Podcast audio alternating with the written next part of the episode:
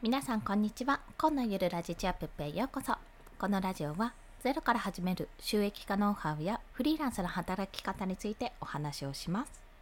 はい。今日のお話は子育てフリーランス3つのアドバンテージについてお話をします。まあ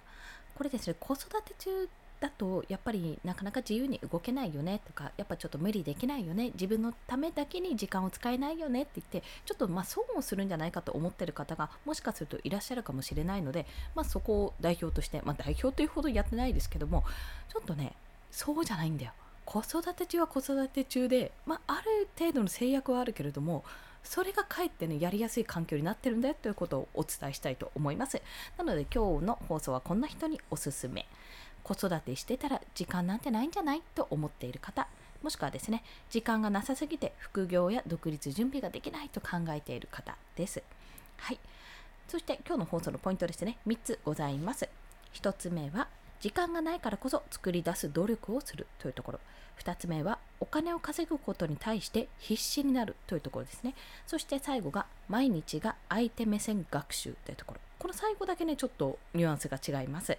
1つ目は時間がないからこそ作り出す努力をするというところ。そして2つ目がお金を稼ぐことに対して必死というところ。そして最後が毎日が相手目線学習であるというところです。この3つについて1つずつ解説をしていきます。まず、まあ、やっぱり子育て中っていうのは、まあ、私も独身時代と違って全部がね自分のために時間を費やすことができる、まあ、会社に会社というか職場にめっちゃ朝早く行って超早く準備して夜遅くに帰ってくるっていうことも全然ざらにやっていました。一番忙しかった時期は。でも、まあ、子育て中にそれできるかって言ったらちょっとママ出るの早いから朝ごはんよろしく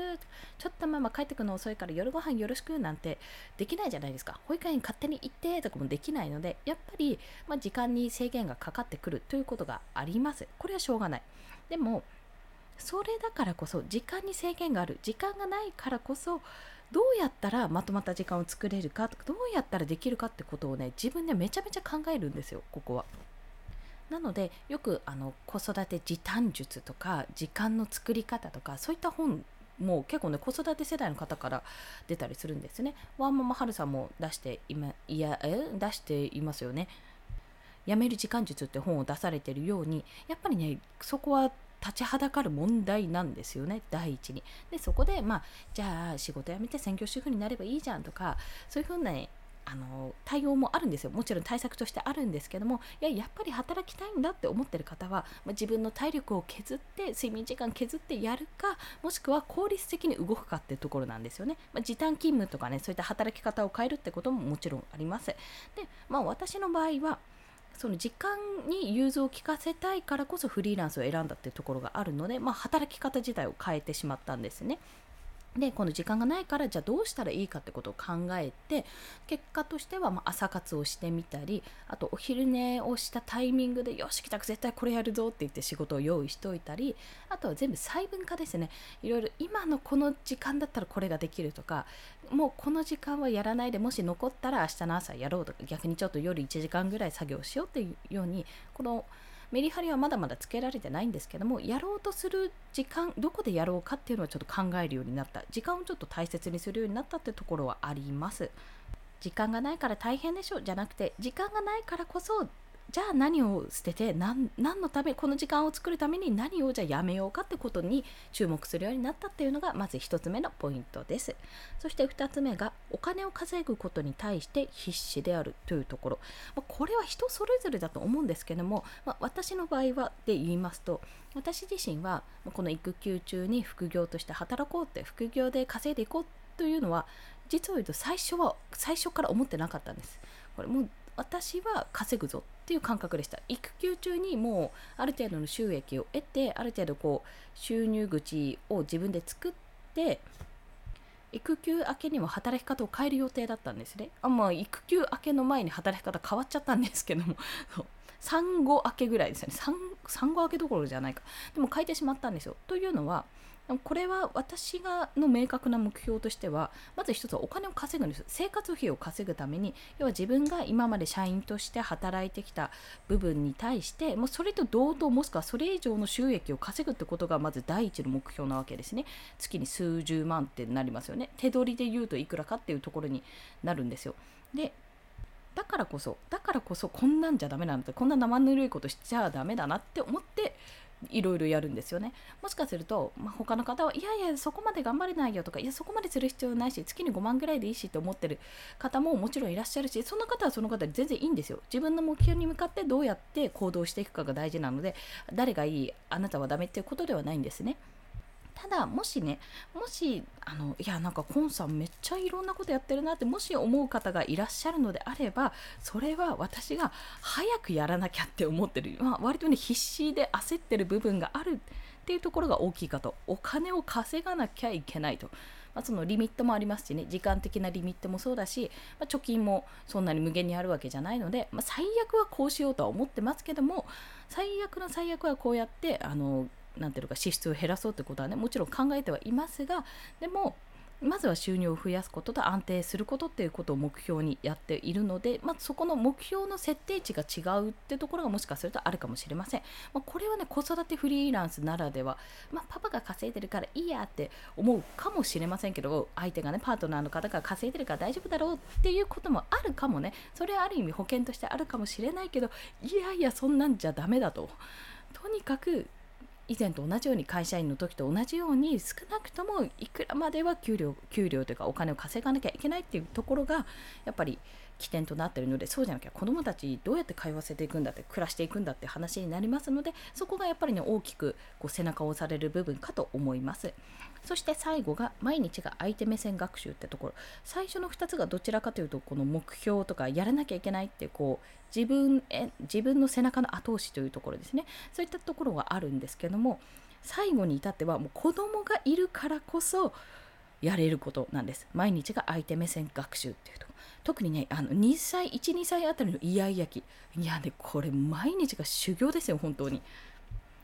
嫌で全てを表現するんですよ。いやいやいやえ何が嫌なのか分かんないです。何が嫌なの？いやこれが嫌。いや。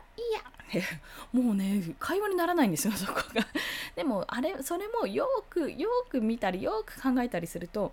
なんかねタイミングとかその時にこのこの行動をしてほしかったとかこれをやってって言った時にすぐに対応してほしかったとかそういったねなんかねいろんなねこう要素が詰まってるわけですよね。でそれを何度も何度も繰り返してああもうやだイライラするっていう風になるのももちろんもちろんなんですよ。もちろんあるんですがでもこれいろいろちょっとパターン考えてみたらこれってこういうことじゃないってこれってこういうことじゃないってだんだん分かってくるんです。数打ち当たるようになってくるんですよこれ。このイヤイヤ期対策に対してはまだまだ全然勉強中だし対策中ではあるんですけどもこれをやっていくことによって相手目線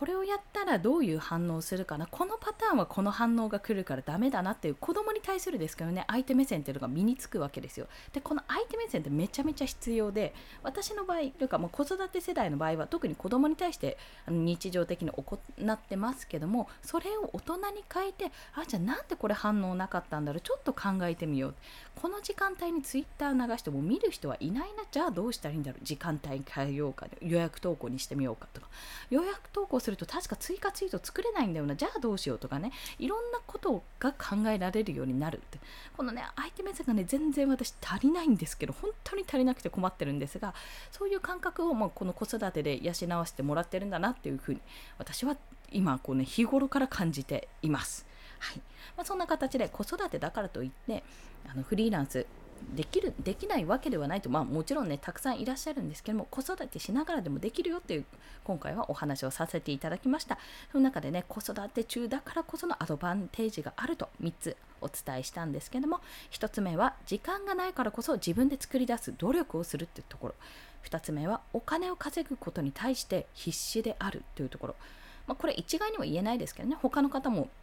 もちろん必死な方もいらっしゃるけども特に家族がいるとなんか別にいっかとかじゃなくていやいや私がこれで諦めたら家族はどうなるのってところにもなるのでやっぱりそこで背中を押される部分もあるよというお話です。そして最後が毎日が相手目線学習と。もう特に12歳、まあ、23歳ぐらいまでかな。のイヤイヤ期い本当にいろいろ考えさせられるのでこれは絶対にプラスになります。プラスになりますからもし子育て中でもねあなんか独立なんてフリーランスなんてって思ってる方がいたらちょっとなんか少しねあの背中を押せるような放送になれたら嬉しいです。そして最後に今日の合わせて聞きたいなんですけどもとはいえどもじゃあ例えばブログ始めるとか例えば音声配信やってみるとかまあ始めたいけどでもどうやってって今の生活から始めていけばいいのって考えてる方に物事を習慣化する3つのコツという過去の放送をしております。これは私がこの半年間近くでちょっといろいろやってみた現在のコツですね、まあ、また新しい情報が入るかもしれないですこっちやってみたらこっちの方が良かったっていうのもあるかもしれませんが一通りね今朝活をやったり毎日こう音声配信も1日3放送配信を続けられてる半年間、うん3放送してからは4567だから4ヶ月近くですね。34ヶ月ぐらいなんですけど割とねこれが続けられてるのでじゃあどうやったらできるかっていうところをお伝えしております。よろしければこちらもお聴きください。それでは今日もお聴きくださりありがとうございました。この放送いいねって思われた方ハートボタンもしくはレビューなど書いていただけると嬉しいです。またスタンド FM では1日3放送しております。フォローしていただけると通知が朝昼晩と飛びますので、もしよろしければフォローもお願いいたします。はい。ということで、久々になんか収録した気分でございますね。はい。まちょっとまだまだね、連休が続いて、まあ、オリンピックも始まって、なあの外はね夏で暑くて、まあ、てんやわんやでございますけどもちょっとこの連休中はねあまり動かずに動かないとちょっと太りそうですけど 動かずにコツコツとやれることをやっていこうと思っております。皆さんもコツコツ頑張っていきましょう。コンでした。ではまた。